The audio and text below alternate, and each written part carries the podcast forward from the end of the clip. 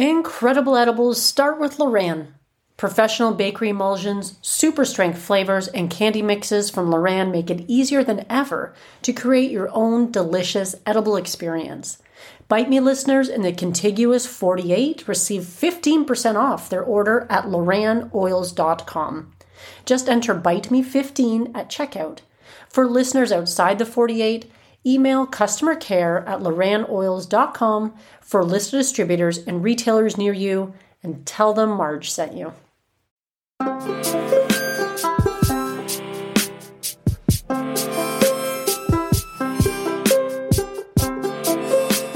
In this episode, we're looking at majoun, a traditional Moroccan edible that's been made for thousands of years, and I'm bringing you one lovely variation that I think you're really going to enjoy. Welcome to Bite Me, the show about edibles, where I help you take control of your high life. I'm your host, Marge. Thank you for being here. Thank you for listening. I'm really grateful for the fact that you're part of the show. So let's get into it, shall we? I am looking at this majoun because it came up in a conversation with next week's guest. And I'm very excited about this guest. I think you're going to enjoy what he has to say and the work that he's doing in the world. But it came up, and I wasn't really all that familiar with majoun. Okay, actually, no, I wasn't familiar with it at all, really. And Majoun, if you want to look it up, it is spelled a few different ways M A J U N E, M A J O O N, M A J O U N. Because I remember when he first mentioned it, I wrote it down. I was like, oh, I really need to follow up on that.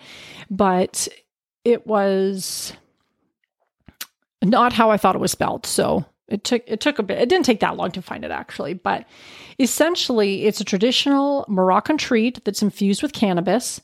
Think lots of dried fruits and nuts. It's kind of similar to say your modern day energy bar in some respects, except it has more of those more traditional spices that you would expect to find in some of that Moroccan cuisine.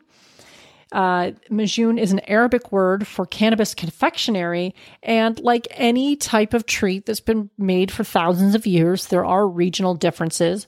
So if you look online, you will find a lot of a lot of different variations on how to make it. But at the end of the day, it's all basically nuts, um, like nuts, dried fruit, and spices, along with your your cannabis. Um, some people use keef in their recipes.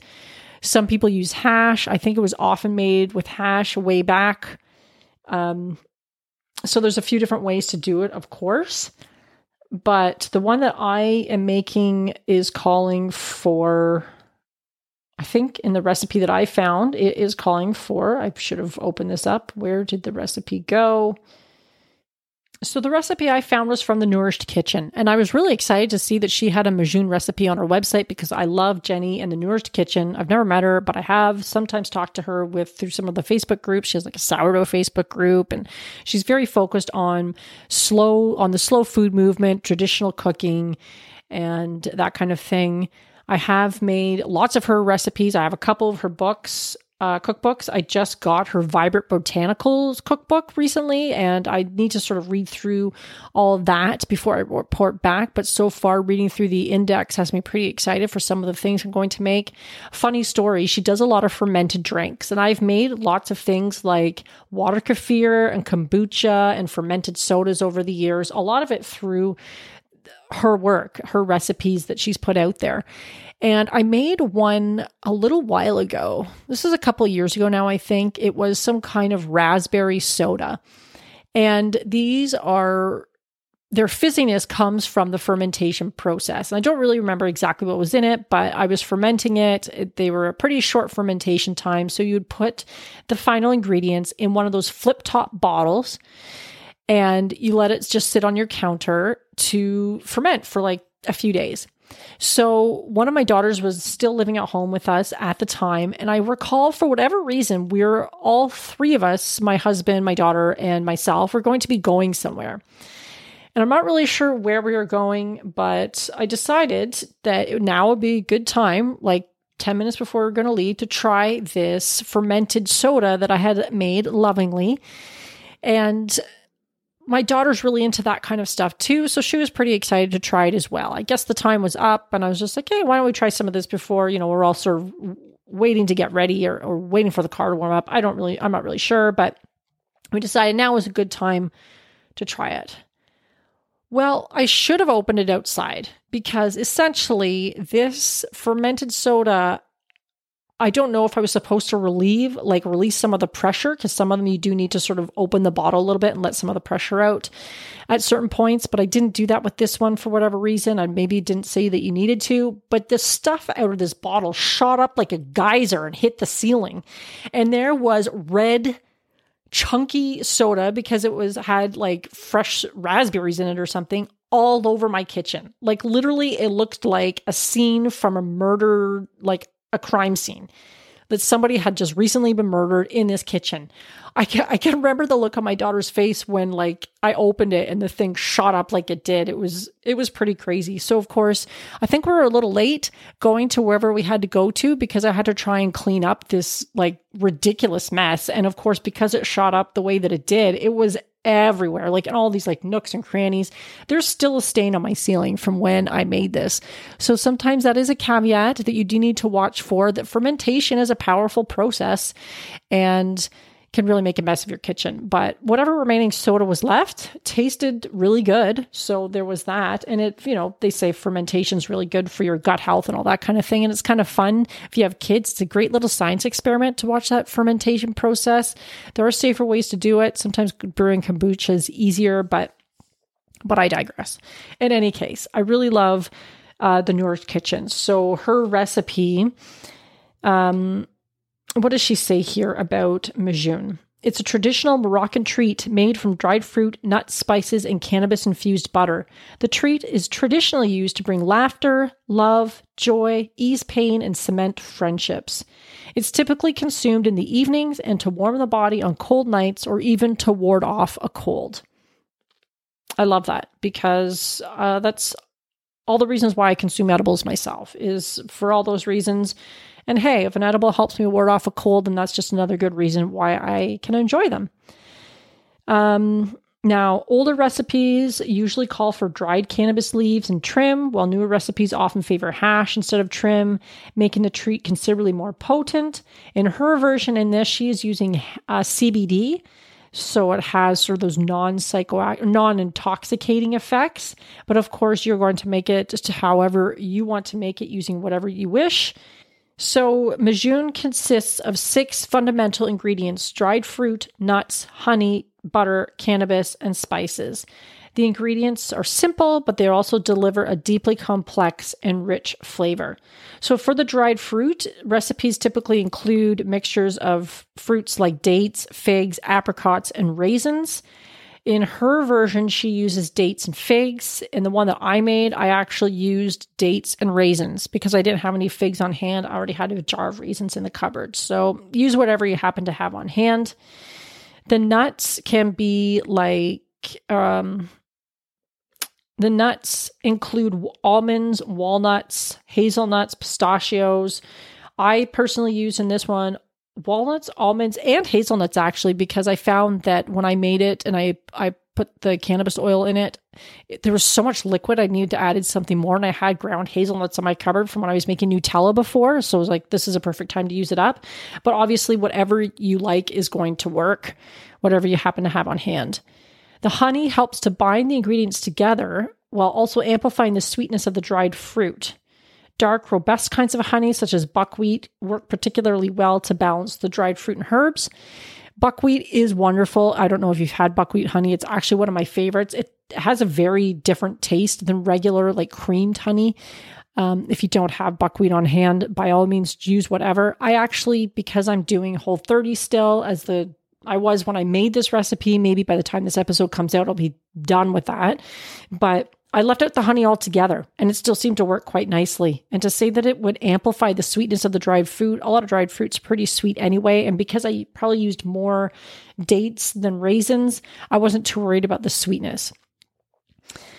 Um, the butter, I ended up using coconut oil. You could also use you could use your salted butter. You could infuse some ghee and use that. There's there's certainly no reason why you can't really add almost any fat. Again, these recipes are all wonderful to modify however you see fit and with whatever you have on hand. And finally, spices typically include a wide variety of sweet, warming herbs such as cinnamon, anise. Is that how you say it? I always say anise, anise. I've heard it both ways.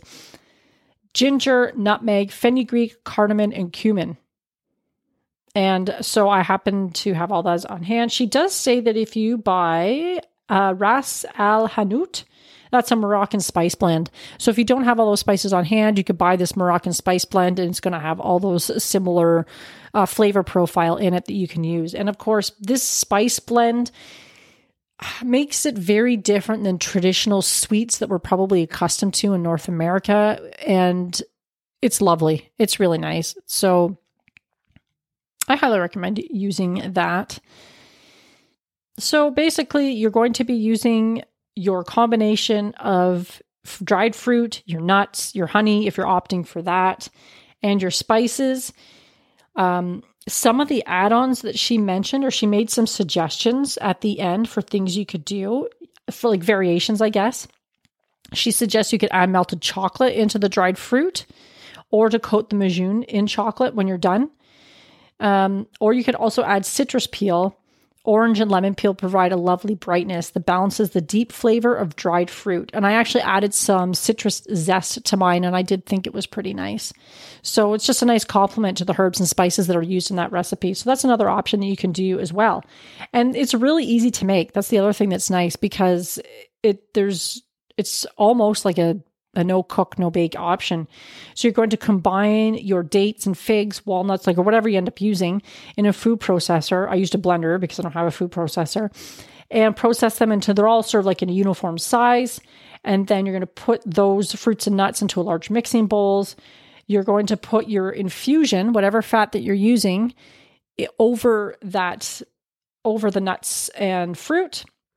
And then you're going to sprinkle in your spices the citrus peel, whatever additional items that you're adding. And then you're going to mix by hand until it's all uniform and then form them into balls. And you can also dredge them in things like she suggests here ground walnuts. I actually used hemp hearts because I had those and they're, you know, pretty easy to just pour into a bowl and dredge. Some people will use uh, cocoa powder. I've seen recipes for that. So you can also sort of roll them around in a nice coating as well to add another extra component, dietary component, if you will. There's the health component of using hemp seeds because hemp seeds have the perfect ratio of omega 6 to omega 3 fatty acids. Fun fact. So they're very healthy for you. And once you do all of that, you're going to put them in a, a single layer on like a wax sheet or parchment paper or something.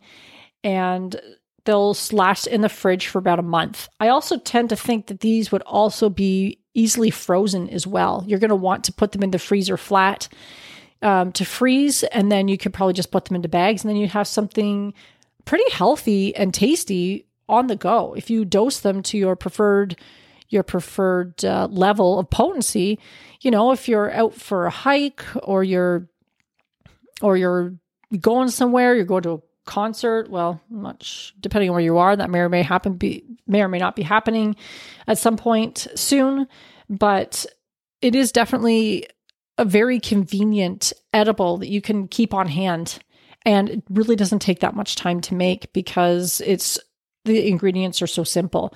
If it's something that you think you're going to make making a lot of, you could go out and purchase that um, that uh, spice Moroccan spice blend that she recommended, or, of course, you can make your own if you happen to have them on hand already. I'll put a couple, I'll put the recipe for that one in the show notes, but I'll link to a couple other ones. I found a couple other ones that are a little bit different. They do things slightly differently. Some of them are using hash and or keef. The funny thing is that I did find one with the keef and it didn't say whether or not to decarboxylate it. I would probably recommend you do decarboxylate it just because it's going to be far more potent if you do. So that's something worth considering because the, I'm pretty sure when I read through it, the recipe did not recommend doing that. And perhaps there was a time, you know, like I said, this particular recipe is literally ancient. And there was probably a time where they weren't decarbing first, just because maybe they didn't really know. In any event, decarbing is always recommended. Now, you may be wondering why am I bringing up this ancient Moroccan edible that's been around on this planet for thousands of years? That's because next week's guest ha- happens to know a lot about history and cannabis history in particular. And I think that's all I'm going to say about that. I'm pretty excited that he agreed to be on my show and he's doing great things out in the world. So it will all come together and make all all make sense next week. So I hope you give these a shot and let me know how you like them if you do try them out. I mean, the flavor is a little bit different. Like I said, it doesn't have that cloying sweetness that you often get in, nor- in like super, super sugary North American sweets. So it is definitely a different flavor profile, but with the simplicity of it, I highly recommend it. And like anything, you could modify it as you see fit. So give them a shot. Let me know what you think. I love to hear from you guys. And until next week, my friends, stay high.